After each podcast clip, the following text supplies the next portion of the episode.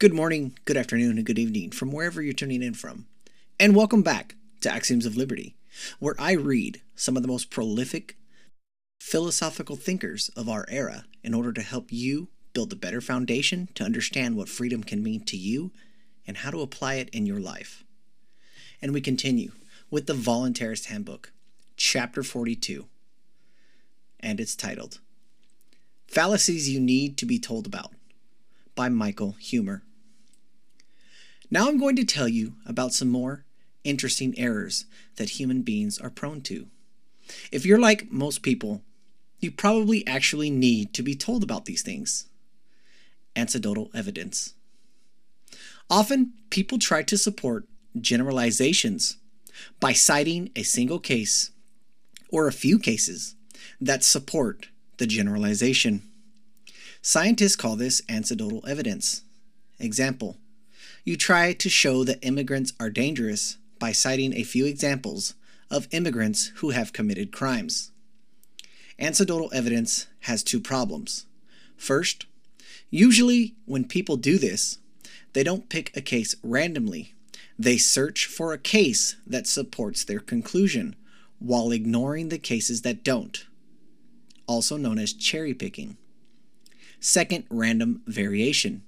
Even if you pick the cases randomly, it can easily happen just by chance that you picked a few atypical cases. In the immigration example, what you should actually do is look up the statistics on crime rates for immigrants compared with native born citizens. Assumptions. One of the major ways we go wrong is that we simply assume that things we don't know. Unfortunately, when you assume things, you go wrong a lot more often than you expect. You should assume that most of your assumptions are wrong. It is hard to combat this because we often don't notice what we're assuming, and it doesn't even occur to us to even question it. Here are a few examples.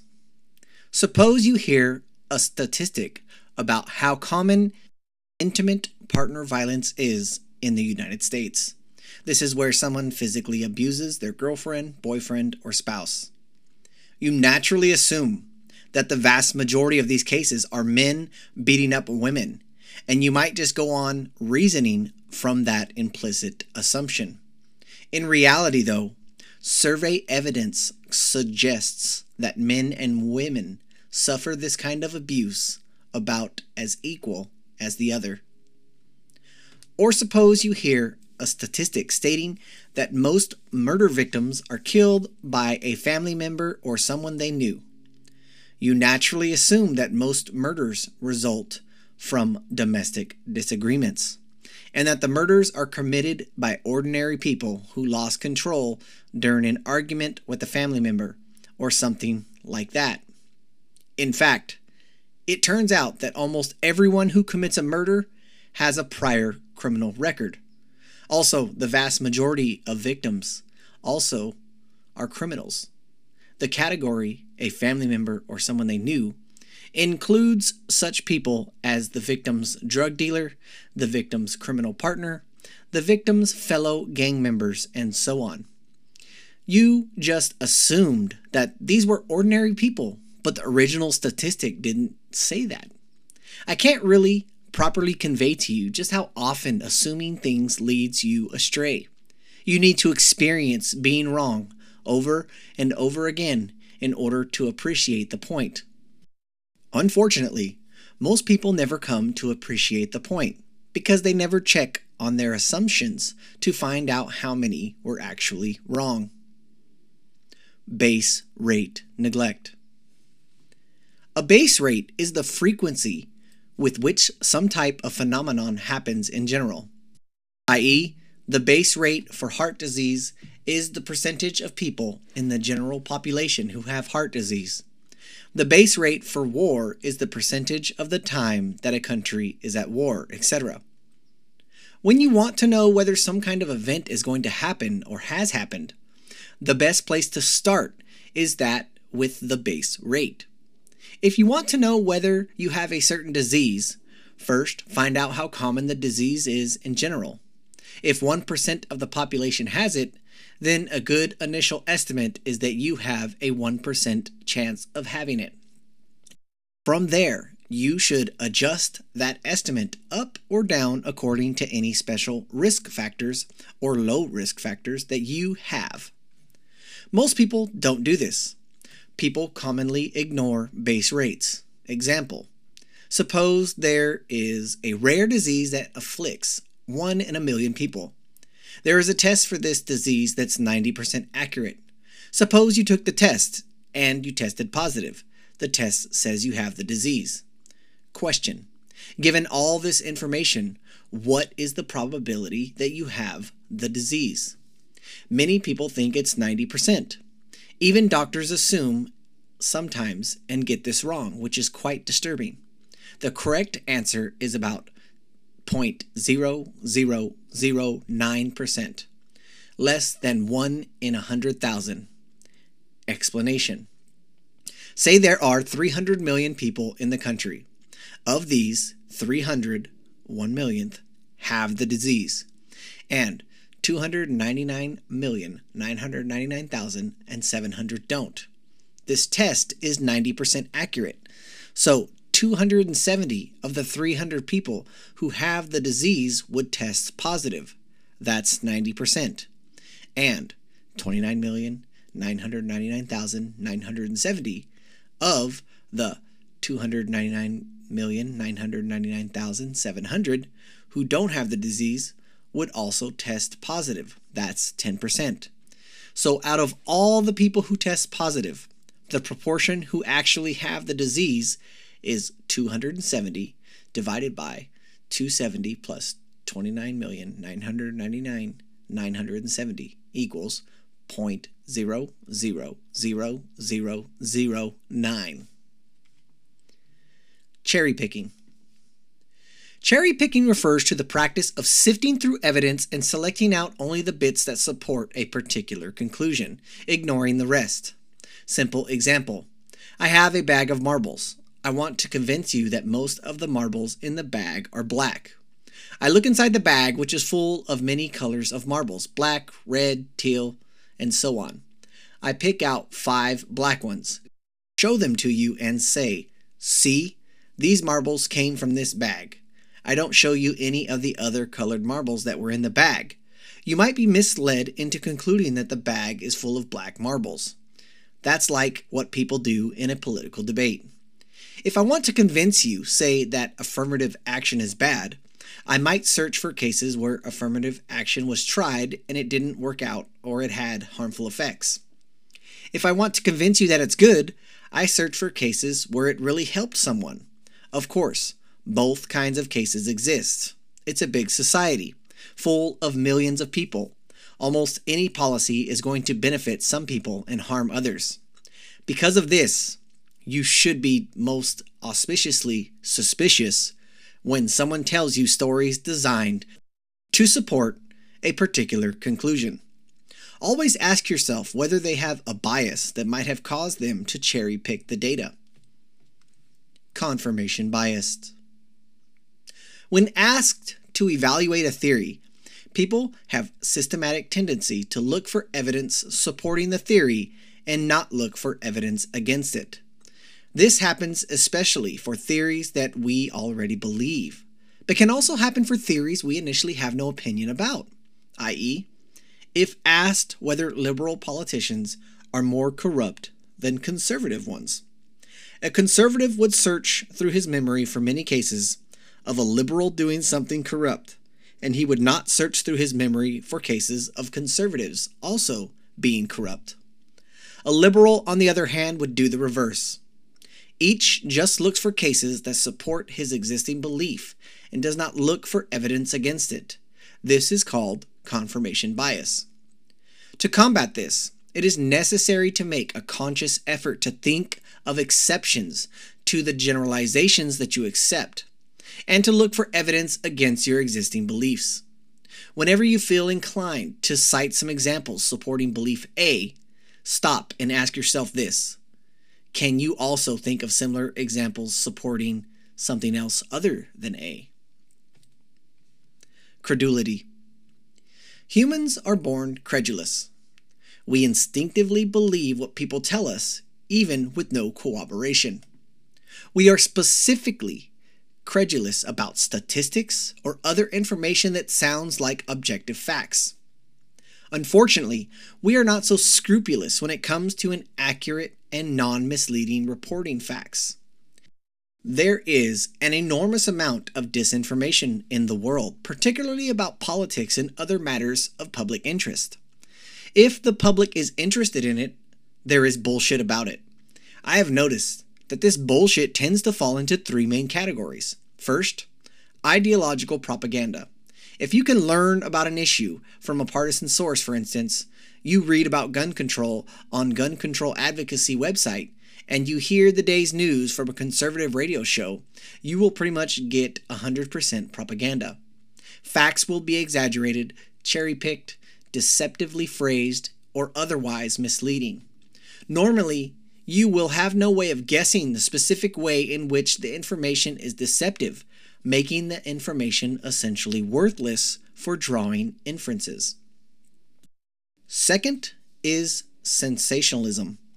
Mainstream news sources make money by getting as many people as possible to watch their shows, read their articles, and so on.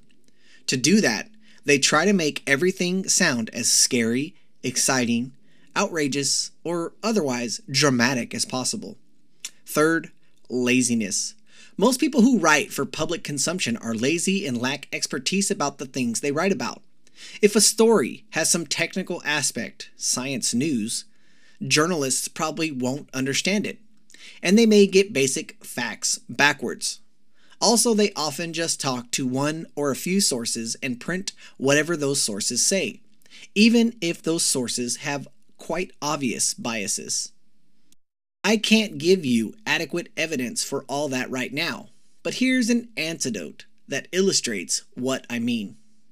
I once heard a story on NPR, National Public Radio, a left leaning radio news source. It was about a man on death row who was about to be executed. From the story, it appeared that the man was innocent. New evidence had emerged after the trial, Several of the witnesses have recanted their testimony, yet the courts had just refused to grant a new trial. The only remaining hope was for the governor to grant a stay of execution. There was an online petition that listeners could sign.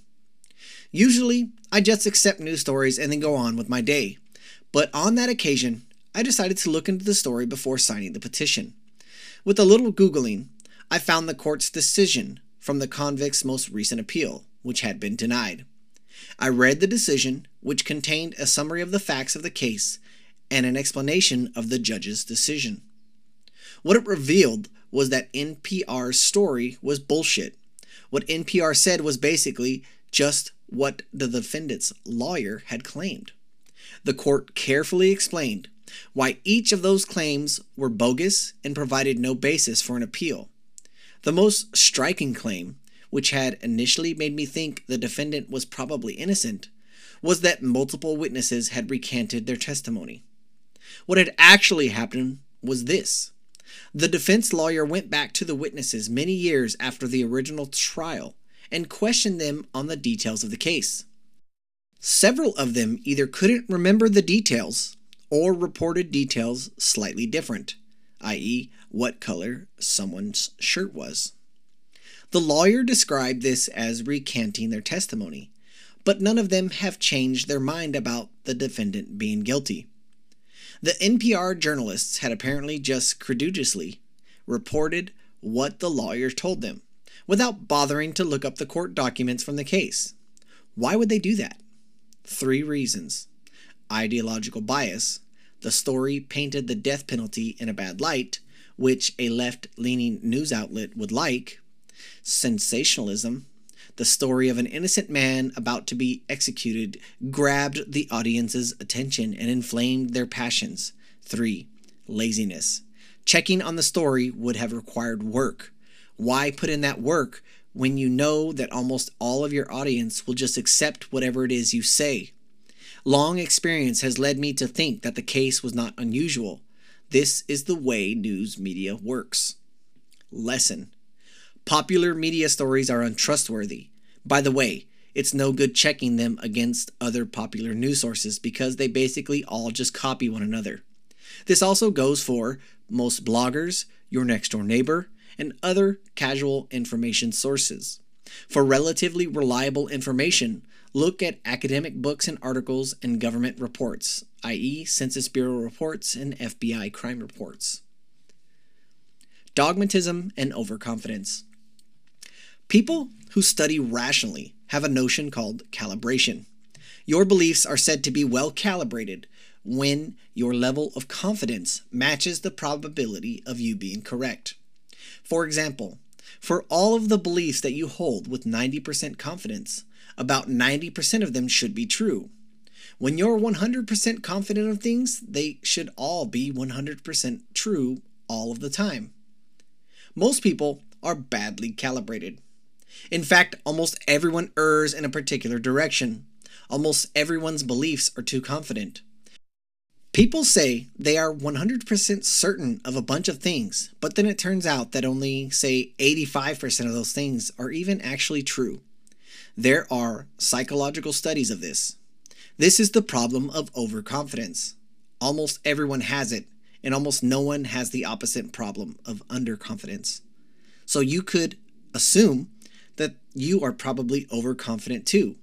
You should therefore try to reduce your confidence in your beliefs, particularly about controversial things, and particularly for speculative and subjective claims. Ideological cause judgments. Back in 2008 2009, America suffered a severe economic recession. A lot of people lost money, their jobs, and were generally unhappy. What set it off was problems in real estate. Home prices had gotten high, then they dropped. A lot of people started defaulting and not repaying their home loans. Banks were in a lot of trouble, and other investors and financial companies were in trouble because they made investments that depended upon home prices staying high and home loans getting repaid. In the wake of the crisis, many people tried to explain why it had all happened. This included people with opposing ideologies. Roughly, there were people with pro government and people with anti government ideologies, and both tried to explain the crisis. Can you guess what the two sides said? The pro government people said the recession happened because there wasn't enough regulation. And they listed regulations that, if had been in place, would probably have prevented the crisis. The anti government people said the recession happened because there was too much government intervention and they listed existing government policies that, if not been in place, the crisis would have not happened. Notice that the basic factual claims of both sides are perfectly consistent. It's perfectly possible that there were some actions the government took such that, if the government hadn't taken them, the crisis wouldn't have happened. And also, there were some actions the government failed to take such that, if it had taken them, the crisis wouldn't have happened. It's perfectly plausible that the crisis could have been averted in more than one way, either by adding certain government interventions or by removing some other government interventions. Which alternative you focus on depends on your initial ideology. Both sides took the episode to further support their ideology. We have too much government or we need more government. These conclusions were supported by their respective causal interpretations. The recession was caused by government interventions, or the recession was caused by government failure to intervene. Who was right? Assume the facts are as stated that some additional interventions would have prevented the recession, and the repeal of some other interventions would have prevented the recession. In that case, we should either accept both causal claims or reject both causal claims, depending on what we mean by cause. And if we mean sole cause, then we should reject both causal claims, i.e., we should say that recession was not caused by government intervention or by failure of such. If we just mean factors such that if it were changed, the effect wouldn't have happened, then we should accept both causal claims. The recession was caused by intervention and failure to intervene. It's okay to say that X was caused by Y, provided that you also recognize all other things that cause X in the same sense.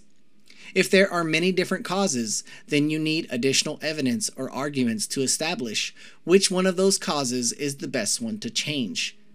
In the recession case, we should need independent arguments to establish which cause of the recession, intervention, or failure to intervene it would have been better to change. Oversimplification. People very often oversimplify philosophical issues. Say you're thinking about the morality of abortion. Attempting simplification would be to say that there are just simply two positions pro choice and pro life, or pro and anti abortion. Either fetuses are people and killing them is murder, or fetuses aren't people and killing them is perfectly fine. But this overlooks the possibility that late term fetuses are people, but early term fetuses are not. Or maybe personhood comes in degrees and fetuses become progressively more person like as they develop. Or maybe fetuses are persons in some senses, but non persons in other senses. So there is a range of possibility of positions, not simply just two. Viewing things in black and white terms is a common oversimplification. We look at two simple positions rather than considering a spectrum of possibilities. The problem is often that the truth is more a subtle position that doesn't clearly fall under either of the two simplest categories of the view. P hacking. Similar to cherry picking, P hacking or data mining sometimes happens in science. A scientist has a large amount of statistical data with different variables. Even if all the data is completely random, any complex set of data is going to show some patterns that look significant. Essentially, one can take the data to use it to test many different possible hypotheses. Even if all the hypotheses are false, eventually, just by chance, due to random variations in the data. One of the hypotheses will pass a test for statistical significance. This is one reason why many published research results, especially in medicine, psychology, and social science, are false, i.e., a study will find that some food increases the risk of cancer for non smoking middle aged men, but then someone tries to replicate it and they don't get the same result because the original result was just due to chance. Speculation. Speculative claims are essentially guessing about things that we lack the evidence to establish as yet. Claims about the future or claims about what would have happened in hypothetical alternative possibilities are good examples of speculative claims. Example, you're arguing whether about it's good for government to try to stimulate the economy by spending money. You say this is good because if the government hadn't stimulated the economy back in 2009, the recession would have continued much longer. This is absolutely speculative. We do not know what would have happened because, in fact, the government did pass a stimulus plan, and we cannot now go back in time and change that to see what would have happened if it hadn't. The problem with speculative claims is that people with different philosophical or even political and religious beliefs tend to find very different speculations plausible, i.e., people who are suspicious of government will find it more plausible that without government stimulus, the recession would have been shorter. So, arguments that start from speculative premises are typically not rationally persuasive. Advice if you want to rationally persuade people of something, try to avoid speculation. Subjective claims.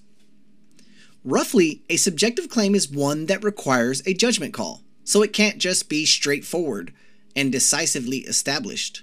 For example, the judgment that political candidate A is unqualified for the office, the judgment that it's worse to be unjustly prisoned for five years than to be prevented from migrating to the country one wants to live in, the judgment that Louis C.K.'s jokes are offensive, etc. This differs from speculative claims because, in the case of speculation, there might be ways that the claim could, in principle, be decisively verified. It just hasn't, in fact, been verified. Note, I am not saying that there is no fact or no answer as to whether these things are the case, or that they are dependent on people's opinions. But what I am saying is that there are not clear, established criteria for these claims, so it is difficult to verify them. Maybe it is true that Louis C.K. is offensive, but if some people don't find him offensive, there is no decisive way of proving that he is. People often rely on subjective premises when arguing about controversial issues. The problem with this is that subjective claims are more open to bias than relatively objective. That's the opposite of subjective claims. So people with different philosophical or political or religious views will tend to disagree a lot about subjective claims. And for that reason, they are ill suited to serve as premises in philosophical, political, or religious arguments. Advice Try to base your arguments as much as possible on relatively objective claims. Treatment effects versus selection effects. Let's say you have created a new educational program for preschool children. You want to know whether it improves learning or not. What you do is look at kids after they've had your program and compare them to kids of the same age who did not have your program and see if the first group perform better on tests. Let's say kids who had your special program perform 10% better on later tests on average. Then you'd probably conclude that your program works. But wait, here is another possibility. Suppose, as would usually be the case, that the kids who entered your special education program were the kids whose parents chose to enroll them in that program. The rest were kids whose parents did not decide to enroll them. Furthermore, maybe the parents who enroll their kids in special programs are, on average, smarter and value education more than the parents who do not. Furthermore, Maybe intelligence and value placed on learning are partly genetic, and so these parents pass those traits on to their kids. So the children who went into your program were already, on average, smarter and more interested in learning than children who did not go into the program. And maybe that explains why they did 10% better on tests after. Maybe your program has no effect at all. It's just that you got the smart kids in it and that made the program look good. That is an example of a selection effect, a case where it looks like A causes B but it's actually just that the instances of A that you tested were already more likely to be B's for other reasons. Selection effects are contrasted with treatment effects, cases where the thing you're testing really causes the effect that it's thought to cause. In the education example, academic success is correlated with taking the special program. This could be due to a treatment effect, meaning the program causes the kids to learn more, or due to a selection effect, meaning the program selects students who are already good at learning. Selection effects are often mistaken for treatment effects. Another example you want to know if some vitamin improves people's health. So you look at people who take supplements of that vitamin regularly, and you find that they are healthier than people who don't. You think this shows that the vitamin supplements are good for people, but actually, it's more likely a selection effect. People who take vitamins are more likely to be exercising, eating health foods, and so on, which is why they would be healthier on average, even if the vitamins did absolutely nothing. Whataboutisms? Similar to tu quoque, whataboutism occurs when someone criticizes something bad and you respond with, well, what about X? Where X is some other bad thing. Example Someone complains that the current president's proposed budget has a very high deficit. You say, what about the previous president? He had high deficits as well. Or someone complains that the president just murdered a child. And you respond that some other political figure from an opposing party also murdered children. What about that, you demand? The reason people engage in whataboutisms is that rather than being interested in practical cases and issues about what should be done in our current situation, they instead see political discussion as a kind of tribal contest, a competition between their side and the other side, where whomever makes the side looks better wins. So they don't pay attention to what should be focused on any flaws in any one of their side's people, i.e., a politician from their own political party. So they try to divert attention to something that's bad about the other side. The problem is that this practice systematically prevents evils from being addressed, from any evil in the world, unless it's literally the worst thing in the world. One can always identify some other, even worse evil and say, well, what about that? For any evil done by any political leader, it will virtually always be true that some other leader from another party has sometime committed a similar evil, and also that members of that person's party didn't do anything about it. If your response when you hear about any evil currently happening is to deflect attention to some past evil committed by another person or group, that means that evil never gets addressed. Attention always gets deflected away with whataboutisms. The next time someone else is doing something evil, that won't be addressed either, because people will just say, What about the present evil that wasn't properly addressed? And that's the end of the article. Very good. This one was this one was good and it actually brought about some things to me that I'm actually finding myself to do, especially the whataboutisms. I never thought about that as being a, a poor way to, you know, point out the flaws of another side or another, the opposite side of the argument that you're arguing for. Is that by doing so, it never actually addresses the other side's evils. We just end up going in circles about, you know, who can point out the greater evil or what's what is actually subjectively conceived as the greater evil than the other side. Hmm. Definitely like that one. Treatment effects versus selection effects. I definitely think this is a good one as well too because these are types of things where we can have subsets of individuals who create a narrative based around you know trying to push let's say a certain type of medical treatment or uh, anything else of that nature. When they try to create these, you know, programs or their tests that, that prove that their thing works is that they fail to actually divulge all of the other variables that could contribute to their uh, study concluding what it concludes. Subjective claims are definitely a hard one to uh, to prove, and subjectivity is in a lot of political and religious related articles of uh, just any purpose, right? Is that when you try to create this, oh, well, we need to create more fair and equitable uh, financial policies. Like, okay, well, what what's considered fair? What's considered equitable? Equitable, you know, those are totally subjective.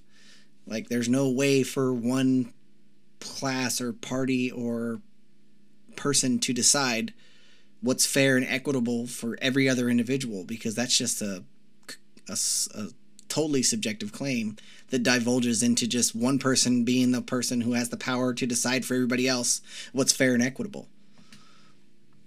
Um, speculation, speculative claims are definitely one that uh, comes out very prominently in uh, you know society. Speculative claims like the the example that they use about the crisis of uh, 2009 is that you know those that agree, that are anti-government would claim that without the government's intervention, you know, they lean towards more that the we wouldn't have had a recession as long as we do. But there's no way of actually you know, knowing that because the government did intervene. So all we do know is that what actually happened, what actually occurred, which is government intervened, and therefore everything was all hunky dory after. Um, but trying to create and base arguments off of this type of speculation is a nonsensical one because it prov- it provides a basis that you cannot actually provide any type of uh, proof that you know the opposite would have had happened had you know opposition A not occurred or whatever.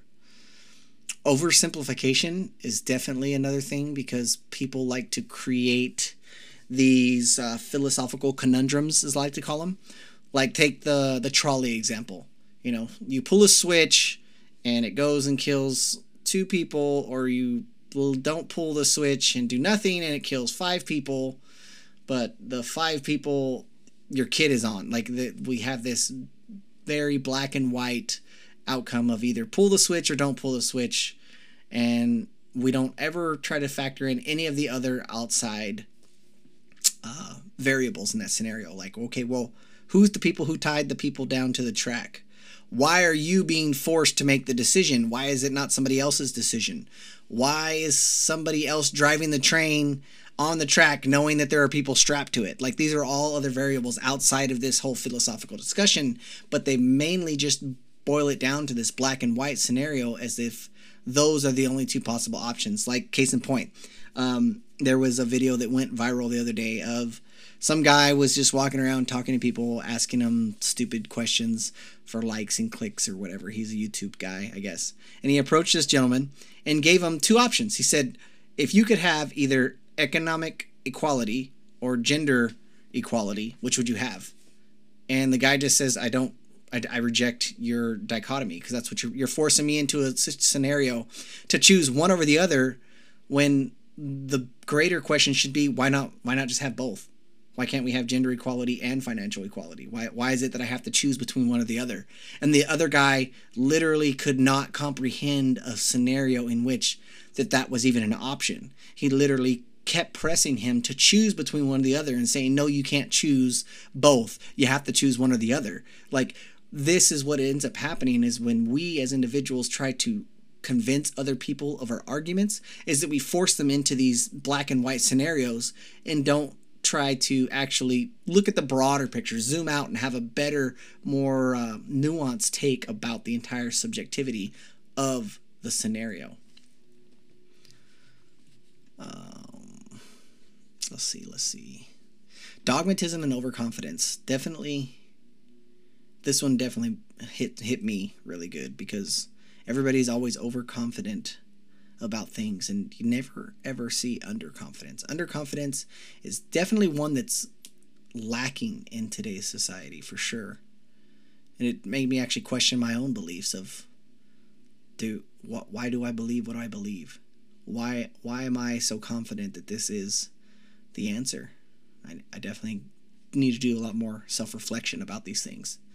And I hope it definitely makes you question a lot more. But overall, great read, and I hope that you guys were able to uh, divulge some uh, better understanding for how to frame your arguments in such ways that you can become a better argumentative person when you know going against the opposite side of your argument. I definitely want to create and be a better argumentator person as well. I definitely want to try to take some argumentation ethics classes because I think a lot of people, when they do have a staunch point or position about certain things, they can really be deconstructed because they lack the argumentation ethics to actually defend the argument if you were able to dissect their uh, position than most. But uh, hope you guys enjoyed today's read. We will continue on again with chapter 43 next week, hopefully, next Monday. Sorry I didn't get this episode on Monday. I end up sleeping like 12 hours. It's been a long day that day. And then, you know, we got Christmas, so I won't see you guys or hear from you guys until after Christmas. So I hope you guys all who do celebrate this festivities that you guys have a nice safe Christmas time or time off of work, whatever it is you do. I'll definitely still be working cuz, you know, got to continue life doesn't stop because holidays occur. But uh All right. Until next time, guys.